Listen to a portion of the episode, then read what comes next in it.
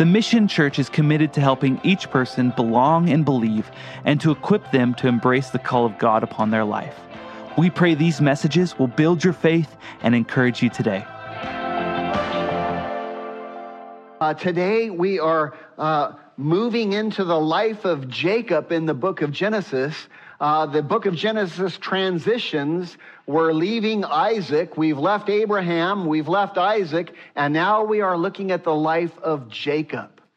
And for the next eight chapters, the Bible will exclusively focus on the life of Jacob.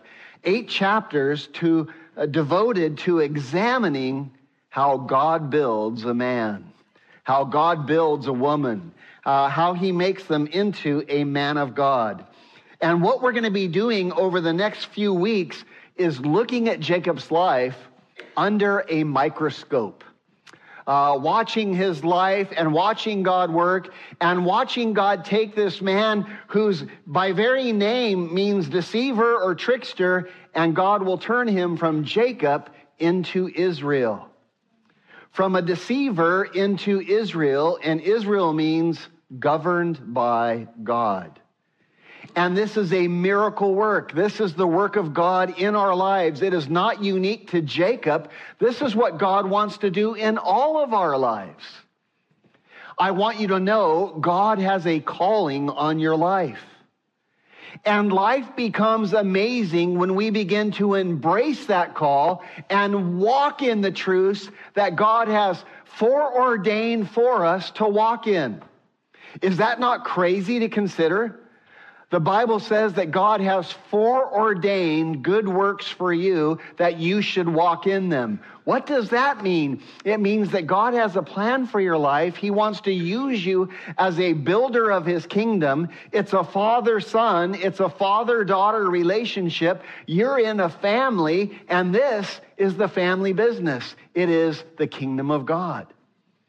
And God has gifted you with unique gifts, unique talents, unique abilities that are unique to you. And God wants to use those gifts to be a light to the rest of the world, to reveal to the world what a man of character, what a woman of character uh, looks like.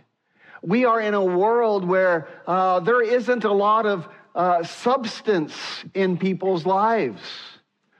Uh, we see it with politicians. We see it with movie stars. We see it with judges. We see it with just about every everything. Uh, even even in religious circles, there's no substance. There's no character. And by walking with God, and by learning His grace, and by learning His Word, and allowing His Word to lead, guide, and direct us into all truth, God wants to make his men, his women into something substantial. Men and women of God. Men and women who have discernment. Men and women who have wisdom. Men and women who, who can face a family problem and realize and hear and listen and be able to understand where someone is coming from so that there can be health and life instead of dysfunction and brokenness. This is God's plan. This is God's way. Jesus came and he said, I am the light of the world. Follow me. And as the disciples followed him, he then told the disciples what? You are the light of the world. You see, I am in you, and I want you to take all the things that I've revealed to you, and I have done in you, and I have built in you, and I want you to now go into the world and be the light of the world. And it is powerful when our life begins to uh, embrace God's calling. Our life finds worth. Our life finds substance, and you will excel and thrive in all that you do when we walk in that, path, in that plan. And so this is God's work in our life. And this is how God builds a man. And by a man, I mean a, a human, a man, a woman. A Jacob, a deceiver, a swindler. His name is representative of, of who? Of you, of me, of us all.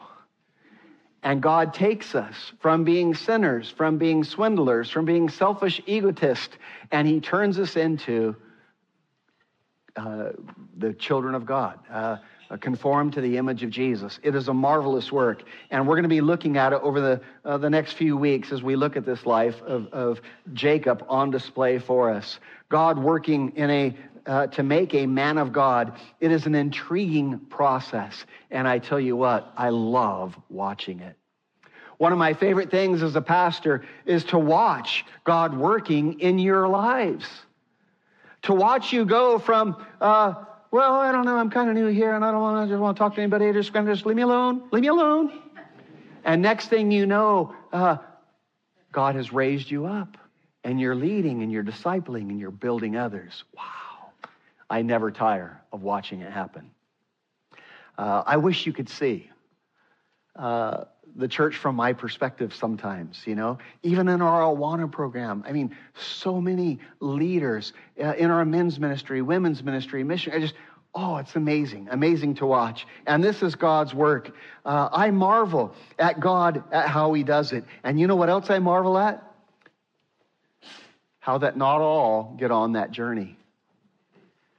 Two people sitting in church, one embraces the call of God and one stays stagnant.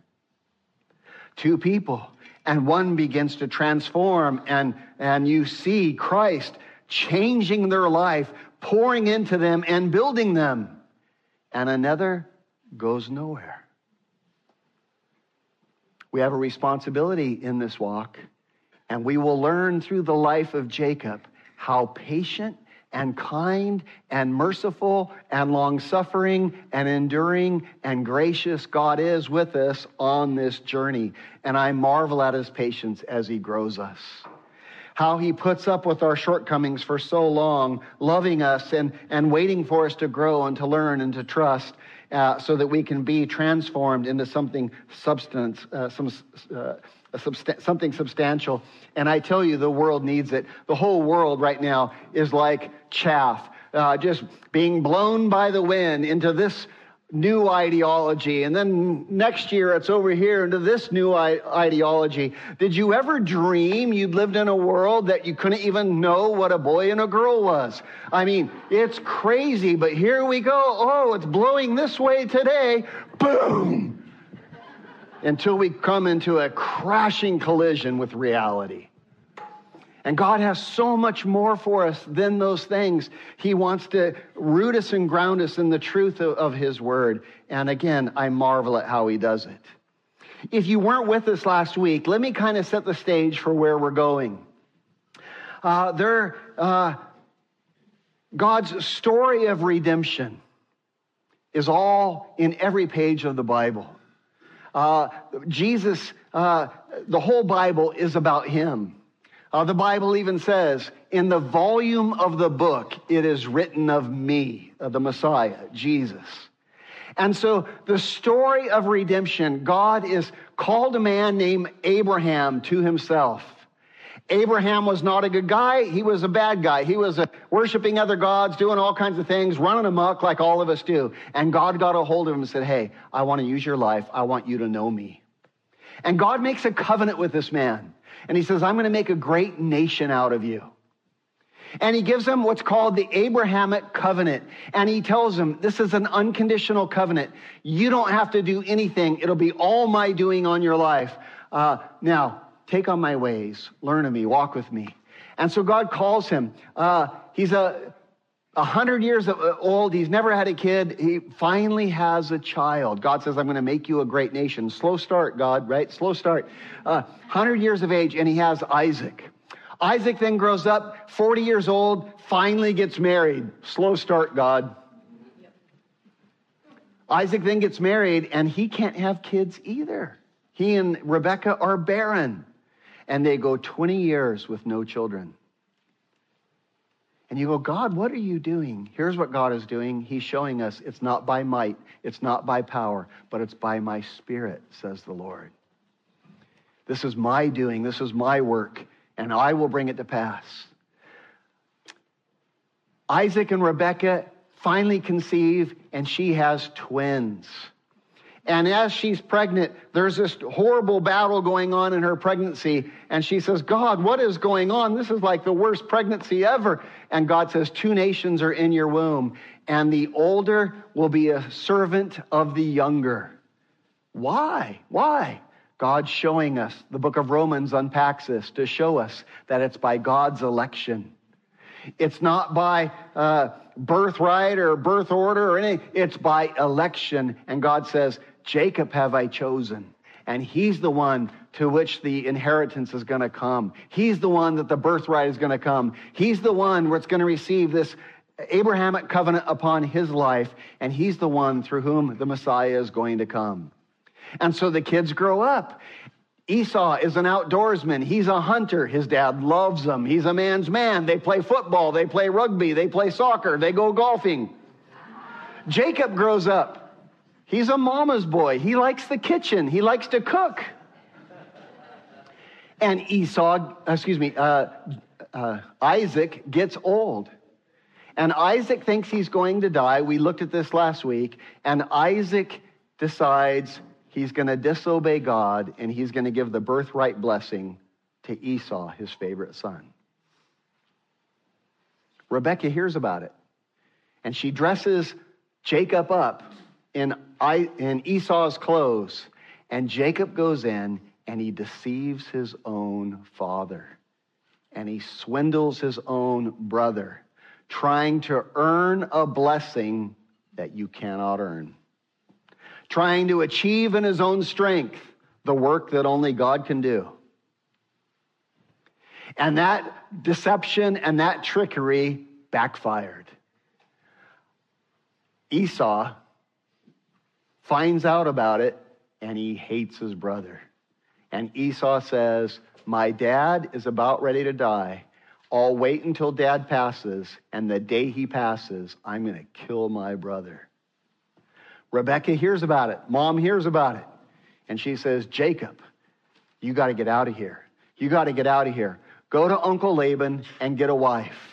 And that was twofold. Number one, that was God's will, that they wouldn't be unequally yoked with the, the people of uh, the unbelievers in her area, that she would go back to Haran, where uh, Abraham's family was, where her family was, and, um, and uh, take a wife from there. And so uh, uh, that's where we pick up our story. And I want you to know Rebecca's deception it was Rebecca's idea to have Jacob dress up as someone else. Uh, Rebecca's deception cost her more than she would have ever dreamed. I want you to know when we, uh, when we scheme, when we deceive, when we sin, sin carries horrible consequences. It'll cost you more than you ever dreamed. It'll uh, take a bigger chunk out of you than you ever realized. And uh, Rebecca tells her son, Jacob, I want you to go to Uncle Laban, get a wife from there, and as soon as your brother's anger cools down a little bit, I'll call you and bring you home. And she thought it would be, you know, a month or two. Turns out she never saw him again. He stayed gone over 20 years. She died in that time. She never saw Jacob again. Sin will cost you more than you ever thought it would, and may we be wise. So, with that uh, rambling introduction, let's jump into the text. Uh, we're in Genesis 28, and we left off on verse 9, which means we're on verse 10. And are your Bibles open? Are you there? Give me a big amen if you're at 2810. Let's pray and bring our hearts before the Lord as we read his word. Uh, God, we come before you and we praise you. Number one, because you're the creator, Lord. We thank you for your, your majesty and your splendor. Thank you for making us. Thank you for blessing us with so many good things. But Lord, specifically right now, we've come to learn about you. And Lord, uh, we need help. We need your spirit. We have a difficult time loving people who we can see. Lord, how are we going to love you who we can't see? Lord, only by your Spirit is that possible. So, Lord, allow your word to give us instruction of who you are, that we might take on your ways and learn of you and walk in your path. We ask it in Jesus' name. And all God's people said, Amen. Amen. Genesis 28 10. Uh, how's the temperature in here, by the way? Are you good? A little hot?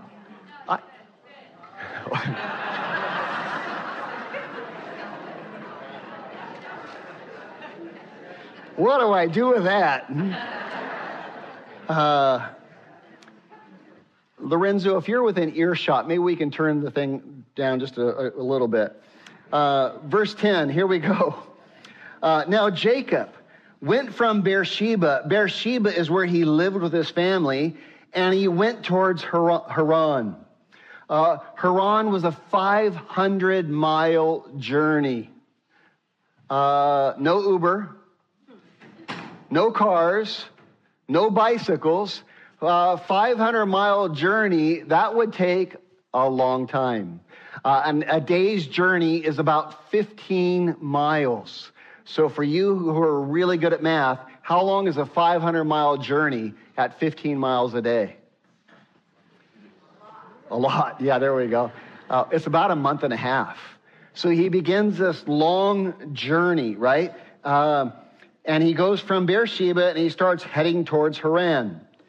Uh, and so he came to a certain place and he stayed there all night. That certain place we're going to learn is uh, Bethel. And uh, we're going to uh, we're going to see uh, uh, we know where Bethel is, so it's about 45 miles from Beersheba. So we know it's been about a two or three day journey since he left his home, right? So he goes to this certain place and he stays there all night because the sun had set. And he took one of the stones of that place and he put it under his head. How does that sound? And he lay down in that place to sleep. Uh, I want to think about this with you just for a moment. Um, Jacob is a man who loved being at home. Uh, Esau, his brother, was the outdoorsman, not Jacob. Jacob was a man of the tent, like being at home. And now Jacob finds himself on the run. Jacob finds himself uh, all alone. Jacob finds himself running for his life, knowing that his brother wants to kill him. And uh, he's probably looking over his shoulder every few minutes, like, oh, is he coming? Am I safe? And here, this man who loved to be at home is now out on his own. And no doubt he is thinking, how did I get here? How did this happen? Have you ever had circumstances unpack in your life and then you just go, oh, what the heck? How did I get here? You ever have that? That's where Jacob is right now. And he was desiring God's blessing. He was desiring God's covenant, but he lived up to his own name. He tried to get it by cheating and by deception. And now he is thinking about all that he has done. Oh, I deceived my father. I swindled my brother Isaac. I took God's name in vain in the process. I fell into gross sin. And now I'm on the run. I'm a fugitive, fleeing for my life. My brother wants to kill me. And he begins this 500 mile journey to go to Haran. And Haran, you'll remember, is where Abraham settled there with his dad uh, as he was making his way to the promised land, kind of going the wrong direction. And he told his family about this true and living God, and they became followers of this God. And, and uh, uh, now Jacob is going back to this place where he had never been. and he's alone. And on this 500 mile journey, he comes to this certain place. It's called Bethel. And uh, uh, he's covered some good ground, all right? It's 45 miles in just a couple of days, but he still has a long journey ahead. 45 miles down, done, 455 miles to go. And what must be going through Jacob's mind as he faces all of this? He is tired and he is weary. And he lays his head on a big stone and he looks up at the stars at night and he looks up into the majestic Milky Way galaxy and he ponders What do you think he's thinking? Don't you love going out into the desert and looking up into the stars, by the way? Uh, it is so good to be reminded how small we are at times. City life can take a, the way the reality of that from us. It is good to get out and just to realize how vast God is. The psalmist would say in Psalm 8, When I consider the heavens, the moon and the stars that you have ordained, what is man that you'd be mindful of him? What is man that you would visit him? What is man that you would care about what man does? What is man that you would even care not only about his actions, but about his what? His thoughts. Crazy.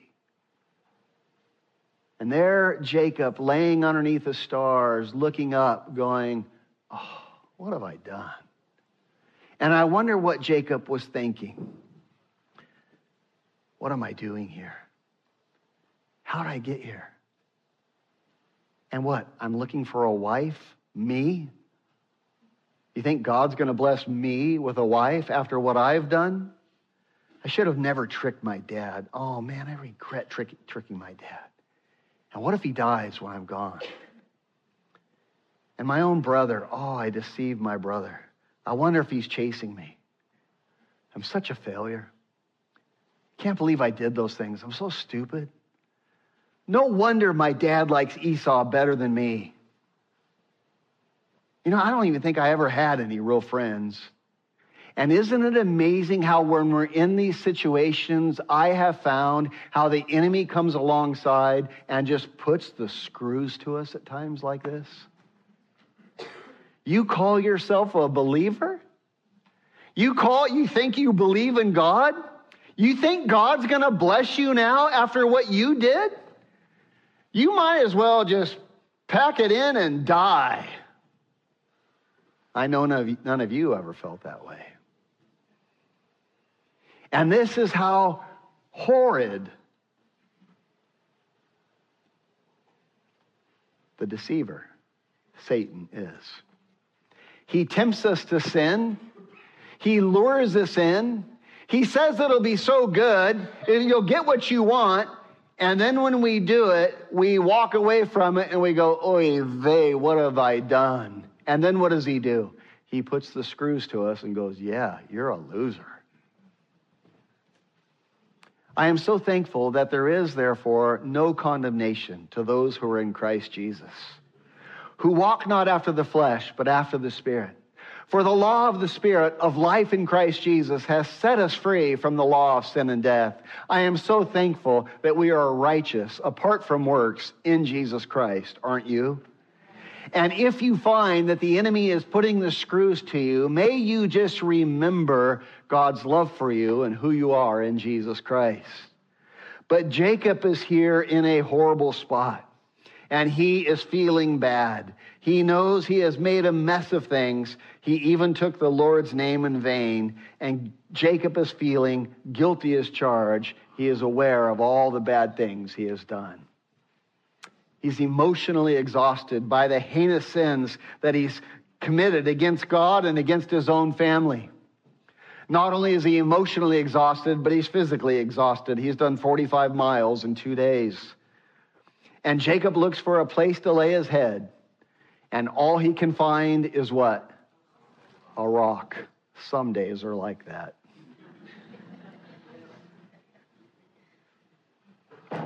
And there, at a very dark and a very lonely spot, sad, lonely, and on the run, Jacob goes to bed feeling like, feeling like, yeah. How tragic. Uh, look what God does. He finally falls asleep. No idea how long it took. No long idea how long he meditated up in the stars. Verse 12. Then he dreamed.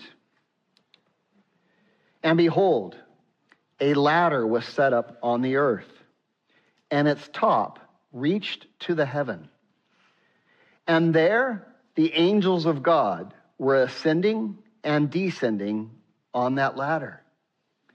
Uh, how interesting. Uh, the word ladder, by the way, could be translated a giant staircase. Uh, and he sees this. How many of you remember studying Jacob's ladder as a kid, right? And, and here it is, right here, right? This is it. Uh, and he sees this. And the angels of God, or the messengers of God, were ascending and descending on the stairway, this ladder.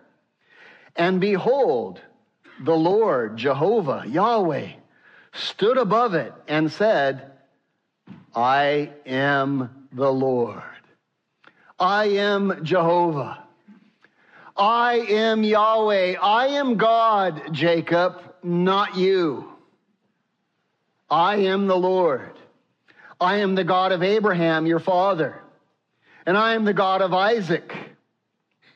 The land on which you lie, I will give to you and to your descendants.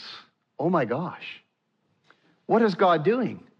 Those of you who have been with us, those of you who have been studying in Genesis with us, where does that line come from? Where does that promise come from? Where is that? That's the Abrahamic covenant. Jacob, I will give you this land. I will give you a homeland, the nation Israel.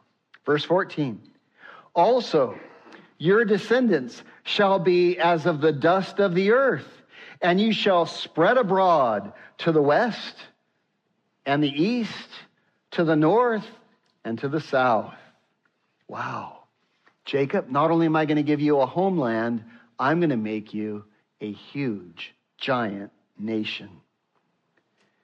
Then he says, and in you and in your seed, all the families of the earth will be blessed. Uh, we've been studying the Abrahamic covenant. Uh, how is it possible that through the Jewish nation, all the families of the earth would be blessed? Through the Messiah. His name is Jesus, right? Uh, all the nations of the earth blessed. And look what he says.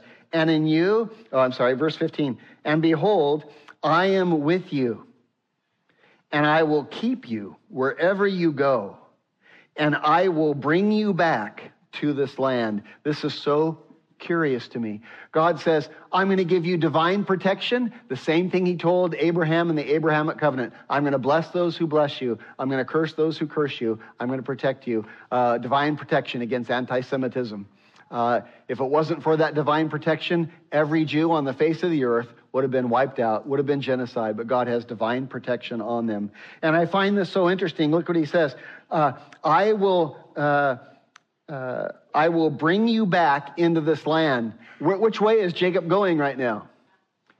He's only 45 miles into a 500 mile journey, and God says, I know where you're going, but I will bring you back. I'm going to bring you back into this land. Uh, and look what he says For I will not leave you until I have done what I have spoken to you. What a powerful, powerful promise. Uh, here, uh, I, I marvel at God, right? Here at this low point in Jacob's life, God mercifully comes to him and speaks to him in a dream. That is so awesome. How gracious. By the way, there are 33 dreams, uh, divine dreams recorded in the Bible. God uh, speaks through dreams at times.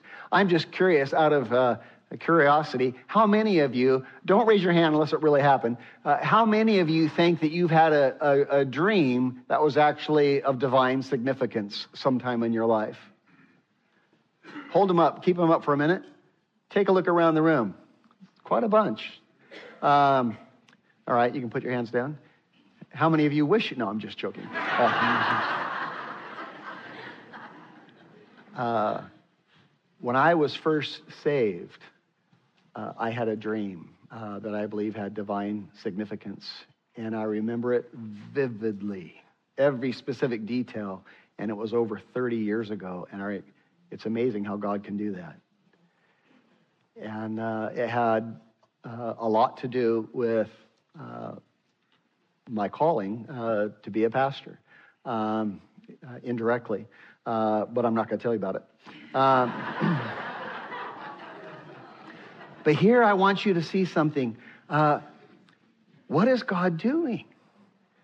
Jacob is at a total low point. He's a radical swindler. He's deceived everybody, even his own dad. And what does God do? He speaks to him. And here we learn something about God God speaks to the humble and to the broken. He is loving and merciful. And God speaks to the humble and broken. And I want you to know if men wrote the Bible, this story would not be in there. If men wrote the Bible, God would speak to you after you just did some magnificent feat of righteousness. After you just fed the poor and climbed the mountains of Tibet and fasted and cut your knees and bled two gallons, and then God would speak to you. But man didn't write the Bible, God wrote the Bible.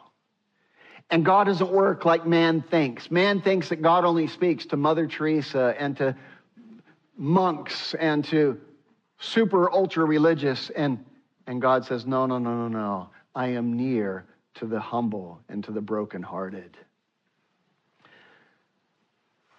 Why does God speak to the humble and brokenhearted? Why does God speak to sinners?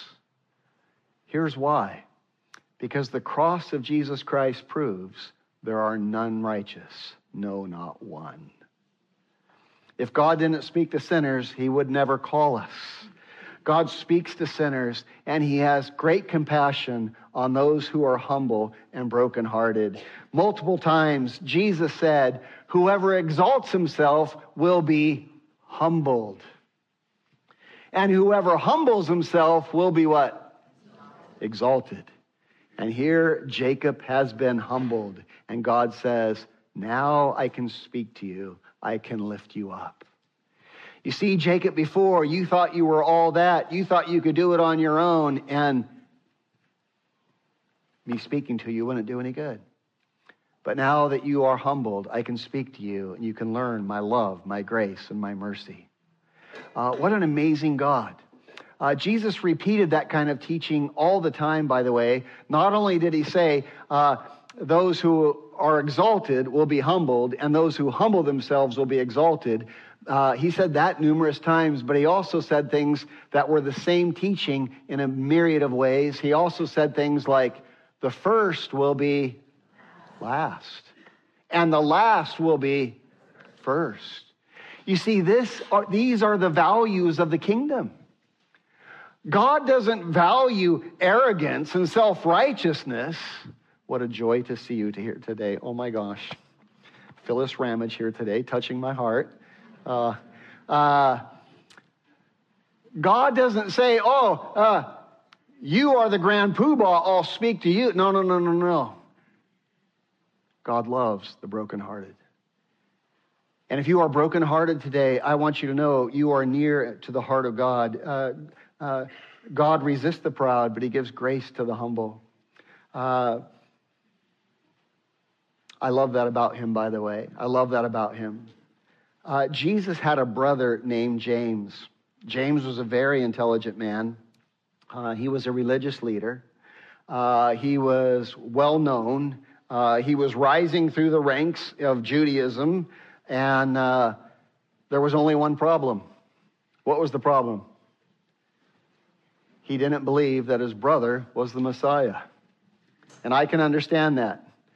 It would be hard to believe your brother was the Messiah. The guy that you rode big wheels down the hill with, the guy that you went skateboarding with, the guy that you threw frisbees with, right? Uh, and so James, in his pride, began to be a mocker of Jesus. And it's recorded in the Gospels that he would mock Jesus and he would say things like, Hey, it's Passover, big guy. Why don't you go do your teaching down in the down in the temple where you can really impress everybody? Hey, if you're really something, go down there. And he would mock Jesus.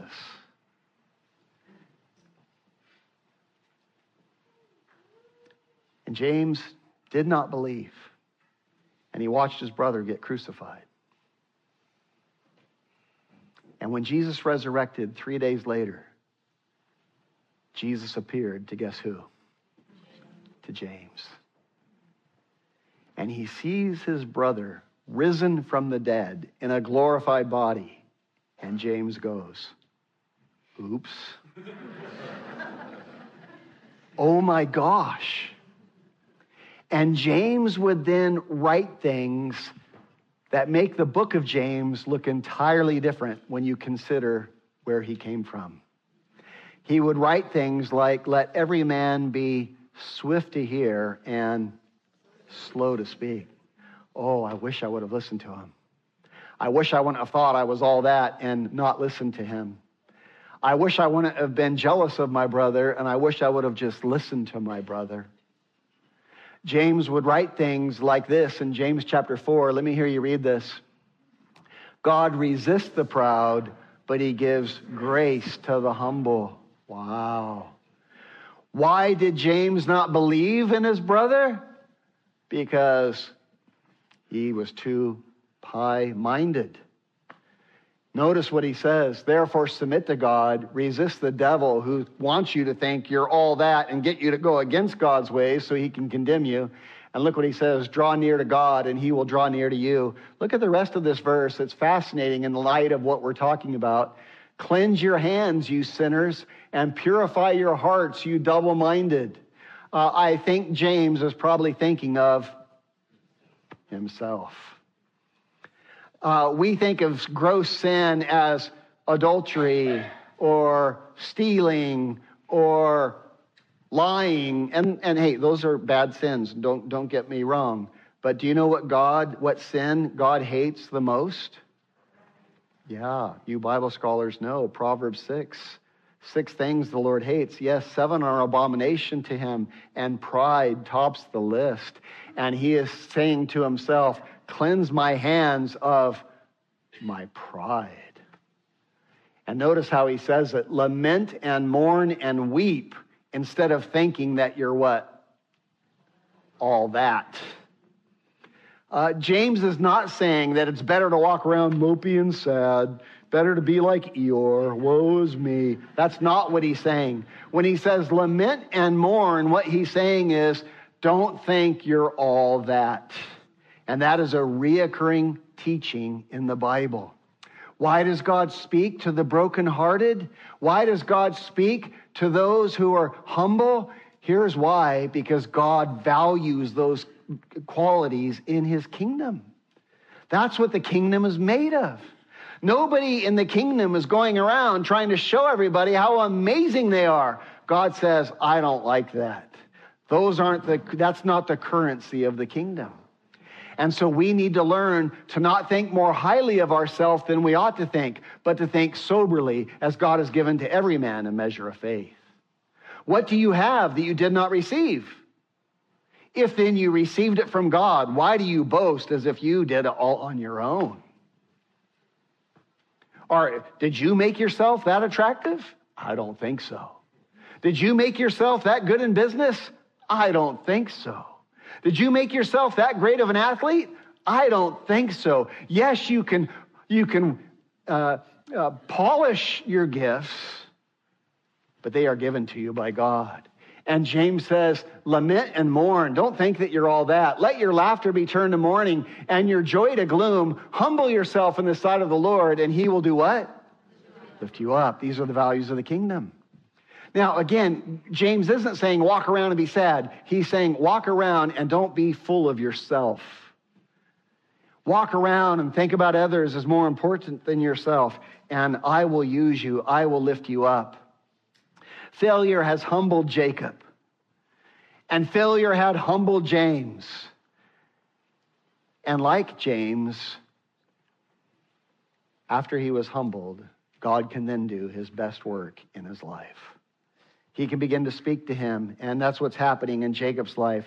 God comes and he speaks to him. And look at these promises that God gives to Jacob. Notice the I wills, the I ams of this passage. Uh, look at verse 13. And behold, the Lord God uh, stood above it and said, I am the Lord, God of Abraham, your father, and the God of Isaac.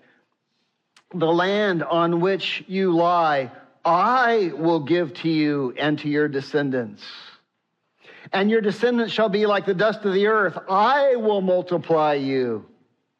And in your seed, all the families of the earth will be blessed. I will do that. I will bring the Messiah through you. Verse 15 Behold, I am with you, and I will keep you and I will bring you back into this land, and I will not leave you until I have done what I have spoken to you. It is all God's doing. God is reminding Jacob, God is teaching Jacob, and God is showing him. And I love this verse, man. I love it. Look what he says. He says, I will not leave you until I have done what I have spoken to you. What a powerful promise. And I want you to know God is telling Jacob, Jacob, listen, my plans for the nation Israel is unconditional. It is going to happen. No matter what you do, no matter what any of the Jews do, my plan for the nation Israel is going to happen. And all the promises that I've given to the nation Israel are going to happen. What promises are those? Promises like, the Messiah will come, come through you. Did that happen? Yes.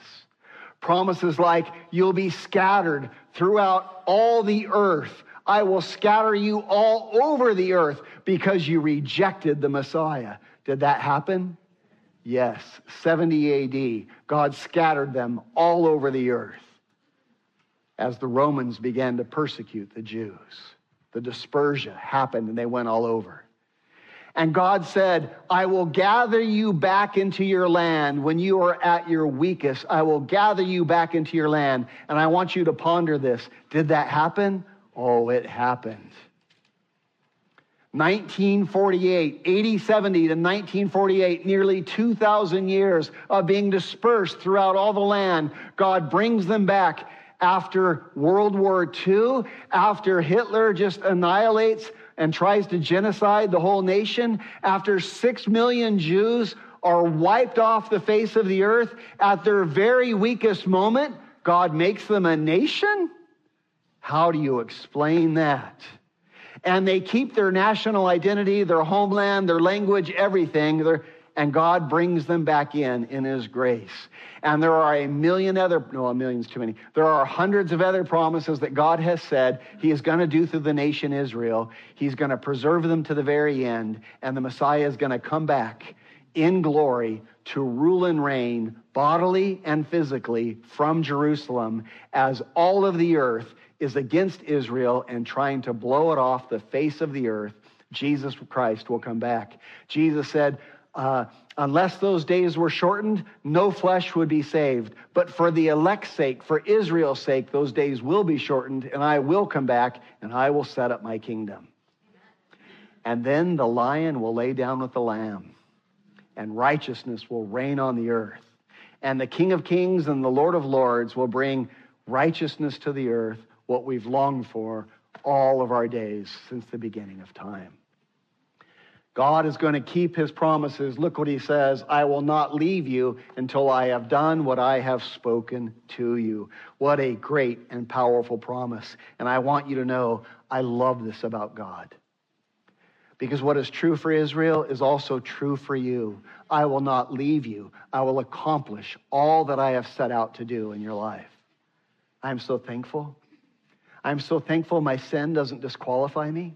I am so thankful my stumbles and my blunders and my stupid, clumsy moves don't hinder, or well, hinder's the wrong word, don't prevent this work of God from happening in my life. Uh, I love this about God.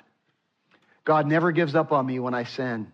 God never gives up with me on me when I fail, and He doesn't give up on you either. I want you to know uh, if you are in a in a dark spot, man, it is time to just come to Jesus and say, "Lord, speak to me. I want to walk with you."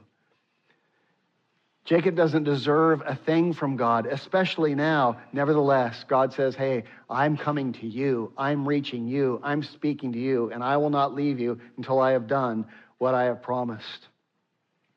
What we are watching here is God making a Jacob, a swindler, a sinner, into a man of God, into a man of substance.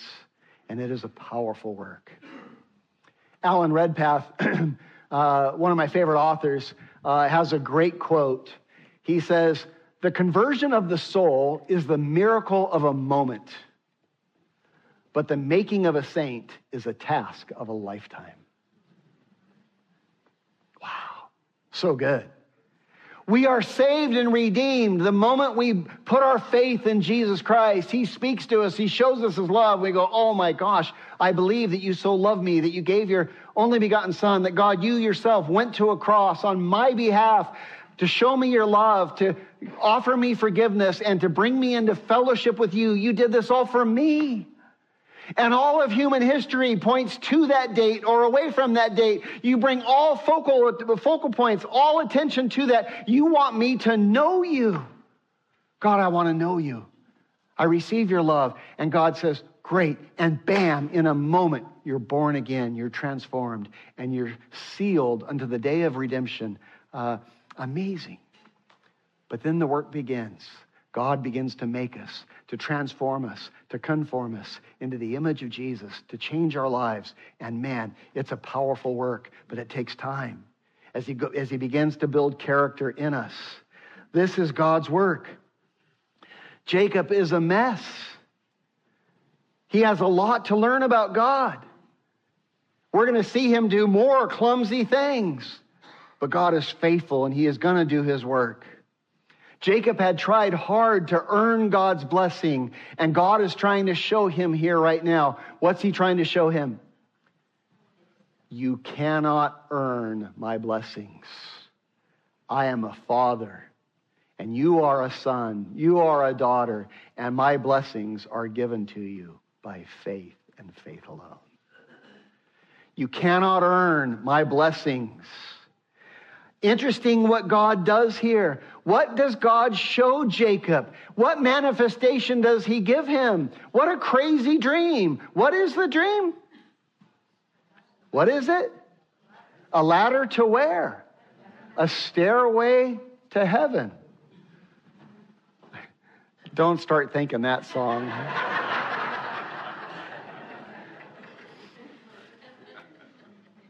Why a stairway to heaven? Why that manifestation of all manifestations? God is trying to show Jacob something. What is he trying to show him? Think it through. Jacob, you cannot come to God on your own ability, Jacob. You cannot reach God. You can't do it on your own steam. God must provide the way. Wow.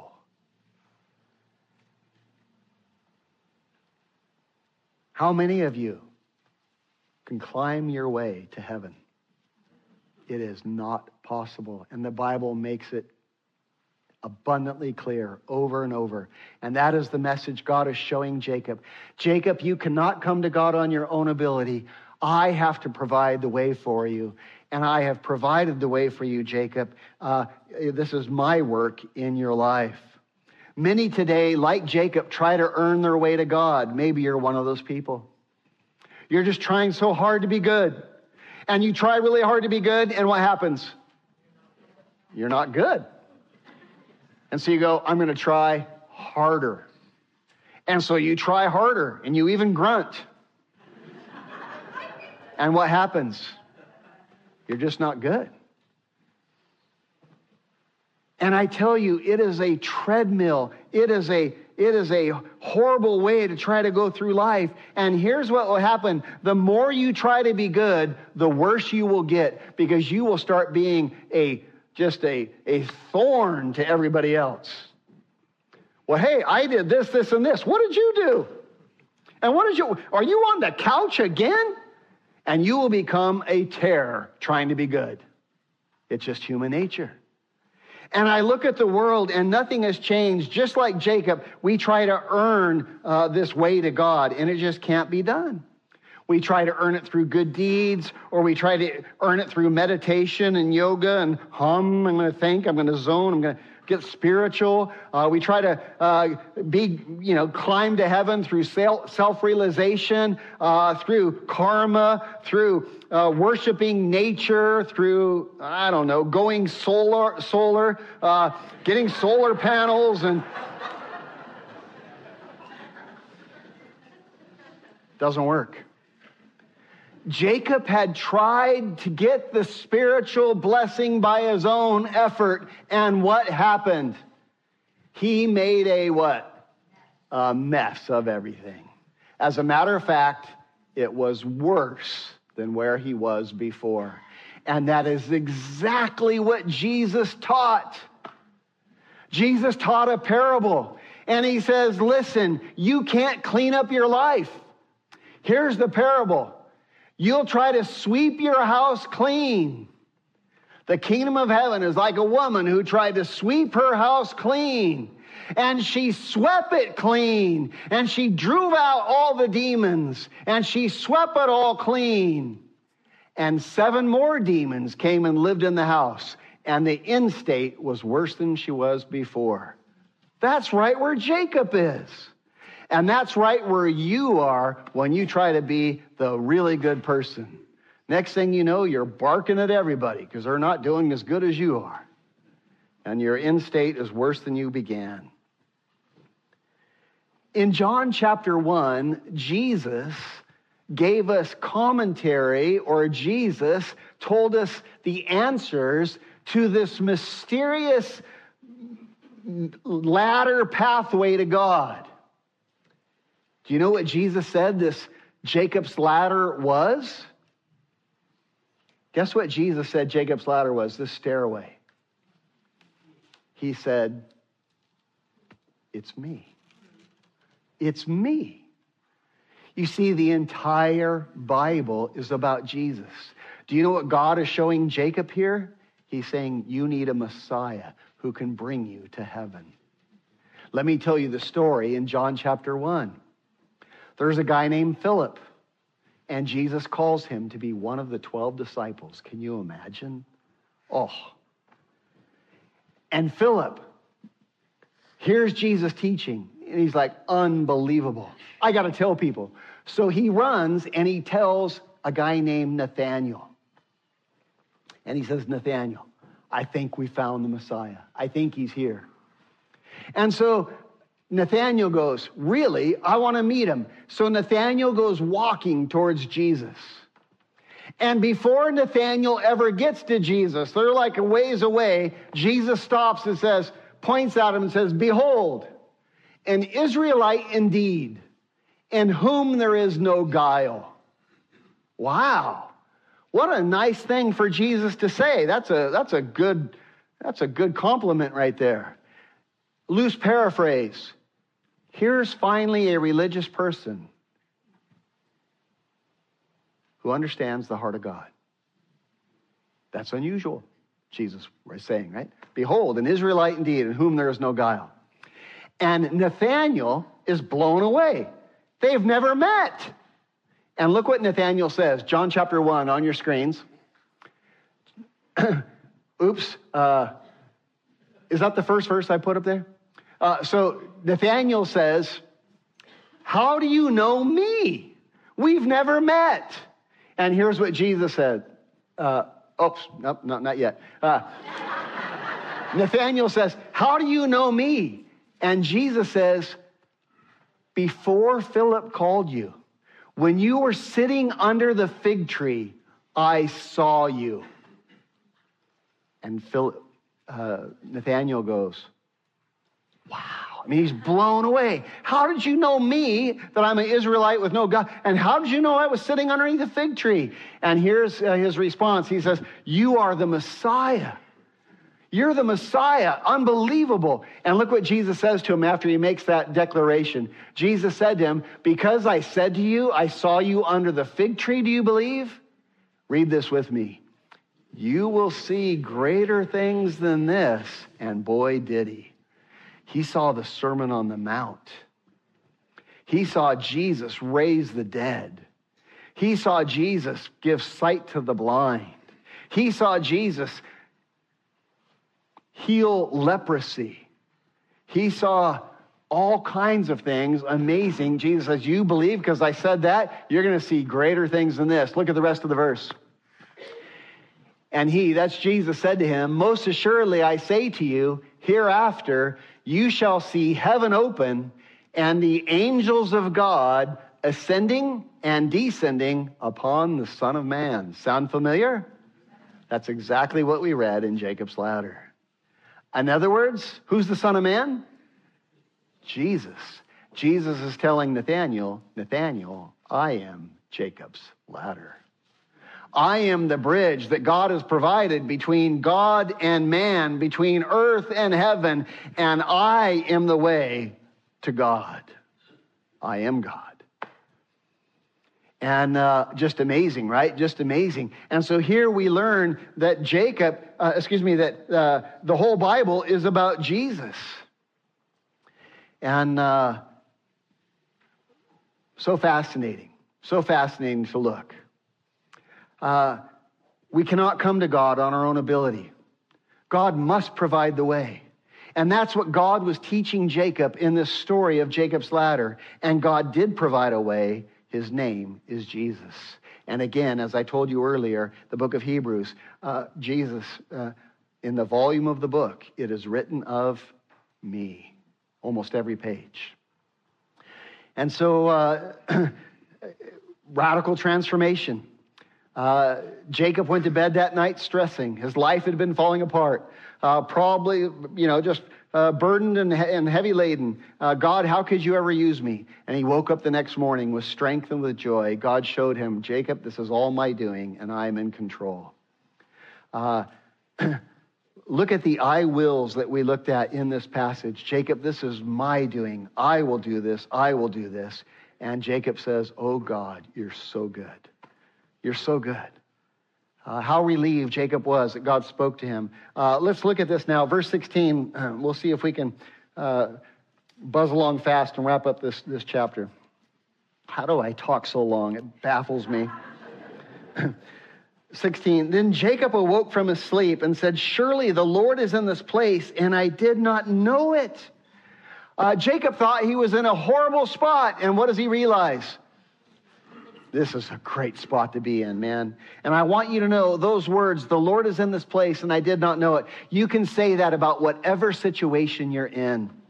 Maybe you're in a financial hardship right now and you've lost your job and you're going, oh my gosh, I don't know how this is going to work. Hey, you're in a great spot. The Lord is in this place and he will show himself strong. Maybe your marriage is in a tight spot and you're, you're between a rock and a hard place and you're going, how's this going to work? I want you to know, humble yourself. Let God lead you and you will find out the Lord is in this place and you didn't know it. He will redeem. Uh, maybe you are going through a, a, problem with a son or a health problem, or uh, hey, the Lord is in this place. Let him lead you. Verse 17. Uh, and he was afraid uh, and said, How awesome is this place? I tell you, there ought to be a godly reverence when we walk into church. Jacob realized this isn't just any dream. No, no, no. God was speaking to me, and he was moved with awe and reverence for God. Uh, and he's, he's, he's, he's moved, right? How awesome is this place? This is none other than the house of God, and this is the gate of heaven. Here we see that Jacob has uh, got a little bit to learn about God, right? Uh, here we see actually that Jacob knows very little about the God he believe, believes in. He's like, wow, I just happened to land in the right spot. This is the house of God. No, this isn't the house of God, Jacob. God is reaching you where you are. But God is omniscient and omnipresent, and He is everywhere. Uh, this isn't the house of God, Jacob. Verse 18 Then Jacob rose early in the morning, and he took a stone that he had put at his hand, and he set it on a pillar, as a pillar, and he poured oil on top of it. And he called the name of that place Bethel. Uh, Bethel means the house of God. Uh, but the name of the city had been Luz previously. Uh, do you see what's happening here? Uh, Jacob is becoming a worshiper. And Jacob, even though he's confused, he knows little bit about God, uh, but he is becoming a worshiper. Jesus is transforming his life. Jacob's understanding of, of God is small, but God meets him right where he is uh, with, with inconceivable mercy, and he reveals more of himself to him because he finally humbled himself. And, and that relationship with God now begins to grow. Jacob's, Jacob's relationship with God, however imperfect, however flawed, begins now to transform, and it's a great work that, that, God, is, that God is going to do. I love that, uh, uh, that God is so gracious to us even when we don't know Him very well. Think about these words. Jacob knows little about the God he believes in, and so many in the world are that way. And you know what? God wants to take us out of that. That is what God is doing in Jacob's life right now. God wants us to, to, to know him. Uh, God wants to build him, and God will build him into a substantial man of faith. This is God's work. And even as flawed and as ignorant as Jacob is right now, God's going to do a mighty work in his life over the next eight chapters, and it's going to be so fun to study it with you. Let's close. Let's look at what God does, what Jacob does, and uh, we will see how off Jacob is, by the way. Um, verse 20, let's see if we can wrap things up. Uh, then Jacob made a vow. Uh, by the way, this is the first and only patriarch that makes a vow to God. Not smart to make vows to God. Do you know why? Why shouldn't you make vows to God? For one reason, God doesn't make deals. He's a father, He's a giver. And the second reason, you won't keep the vow you make. And do not make vows to God rashly, foolishly. Uh, Jacob makes a vow to God saying, If God will be with me and keep me in this way that I am going and give me bread to eat and clothing to put on so that I come back to my father's house in peace. Then the Lord shall be my God. Uh, what is Jacob doing? What is Jacob doing? He's making a deal. He's trying to take control. Our character changes slowly. And God shows amazing grace, right? Uh, then the Lord shall be my God. And this stone which I have set as a pillar shall be God's house. And of all the things you give me, I will surely give a tenth to you. Well, aren't you generous? As if God needs Jacob's money right? God, if you bless me and if you be with me and if you give me food and you give me clothes and you give me everything I need, you give me a wife, then I'll worship you and then I'll tithe. Oh, well, you got a deal. I'm sure God is just thrilled about that deal. Now, I, I, should say, just for the accuracy of Bible teaching, there are scholars who believe that that's not what's happening here. And the word if could be translated since, and it is translated that way. So linguistically, it is possible that uh, Jacob is saying, God, since you're doing all these things for me, you will be my Lord, and I will build an altar. And that is possible. But I tell you, I don't think so at all. Why? Because Jacob doesn't have that kind of character. And he's not going to have that kind of character in the next chapter and in the chapter after that. And God hasn't grown him that way yet. It is possible, but I personally don't hold that position. I think Jacob is trying to still make deals with God. And the last point I want to leave you with is this God can give you so much more when, when we pray what God wants and not what we want. God, if you'll do this, and if you'll do this, and if you'll do this, I would ask you, examine your prayer life. Are you aligning yourself to do what God wants, or are you telling God what you want? The majority of people's prayers are which one? The latter. And you will go twice as far, twice as fast with God if you quit telling Him what you want and you actually pray what? What He wants. Jesus taught the disciples this way Our Father that art in heaven. Close, personal, intimate relationship with your Heavenly Father. But also, holy is your name. Better have reverence. Your kingdom come, your will be done. Not my kingdom, my will. Your kingdom, your will in my life today, just like it is in heaven. Uh, when we quit praying what we want and start focusing on what God wants, we can go somewhere much quicker with God. God's work of building Jacob has begun. It'll take him 20 years to, in this wrestling match to make him into who he wants to be. And God will finish what he started. He will transform Jacob Swindler into Israel governed by God. And what an amazing work. But it's a process. Um, I'll give you one more verse. And you'd say, Would you stop giving me verses, please? Uh, last one. Uh, this verse reveals God's heart on this subject. Uh, this verse reveals what God is looking for as we walk with Him in life. It's in Psalm 32. Uh, I'd like you to read it with me. Um, let me hear you read. I will instruct you and teach you in the way you should go.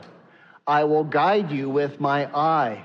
Do not be like the mule, the horse, or like the mule, which have no understanding, which must be harnessed with a bit and a bridle. Excuse me, a bit and a bridle, uh, else they will not come near you. Let's unpack that just a little bit, real fast.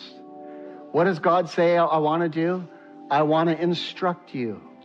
I want to teach you. Paraphrase I want to lead, guide, and direct you into every step in life. You do, God? Yes. Well, great. How do you want to do it? Well, what's the next part he says? I want to do it with what? My eye. What does that mean? In order for me to see God's eye, where do I have to be looking? At God's face.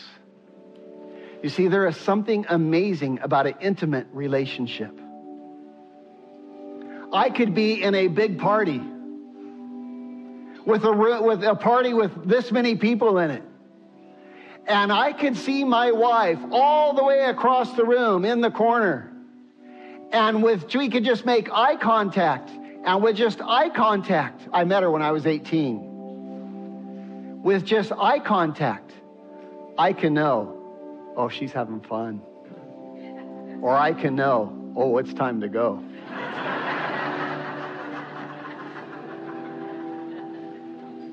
because there's intimacy there, because we know each other. And God says, I want to teach you in the way you should go, and I want to do it with my eye. I want you to know my ways, and I want you just, when you face it, I want you just want you to go, hey, I'm here. Here it is. Let's go. Oh, God, I'm in. I'm in. I know what you want me to do. And here's the warning he gives us. Now, don't be like the horse or the stubborn donkey. God saying, don't be a jackass, which only turns why? Because it's got a bit in its mouth. When you pull on the donkey's rein, does it turn because he loves you? No, he turns because, oh, that hurts. Okay, I'll go this direction. And God says, I'd rather not go that way. I want to guide you with what? My eye. May we learn. May we walk. May we marvel at his abounding mercy to meet us where we are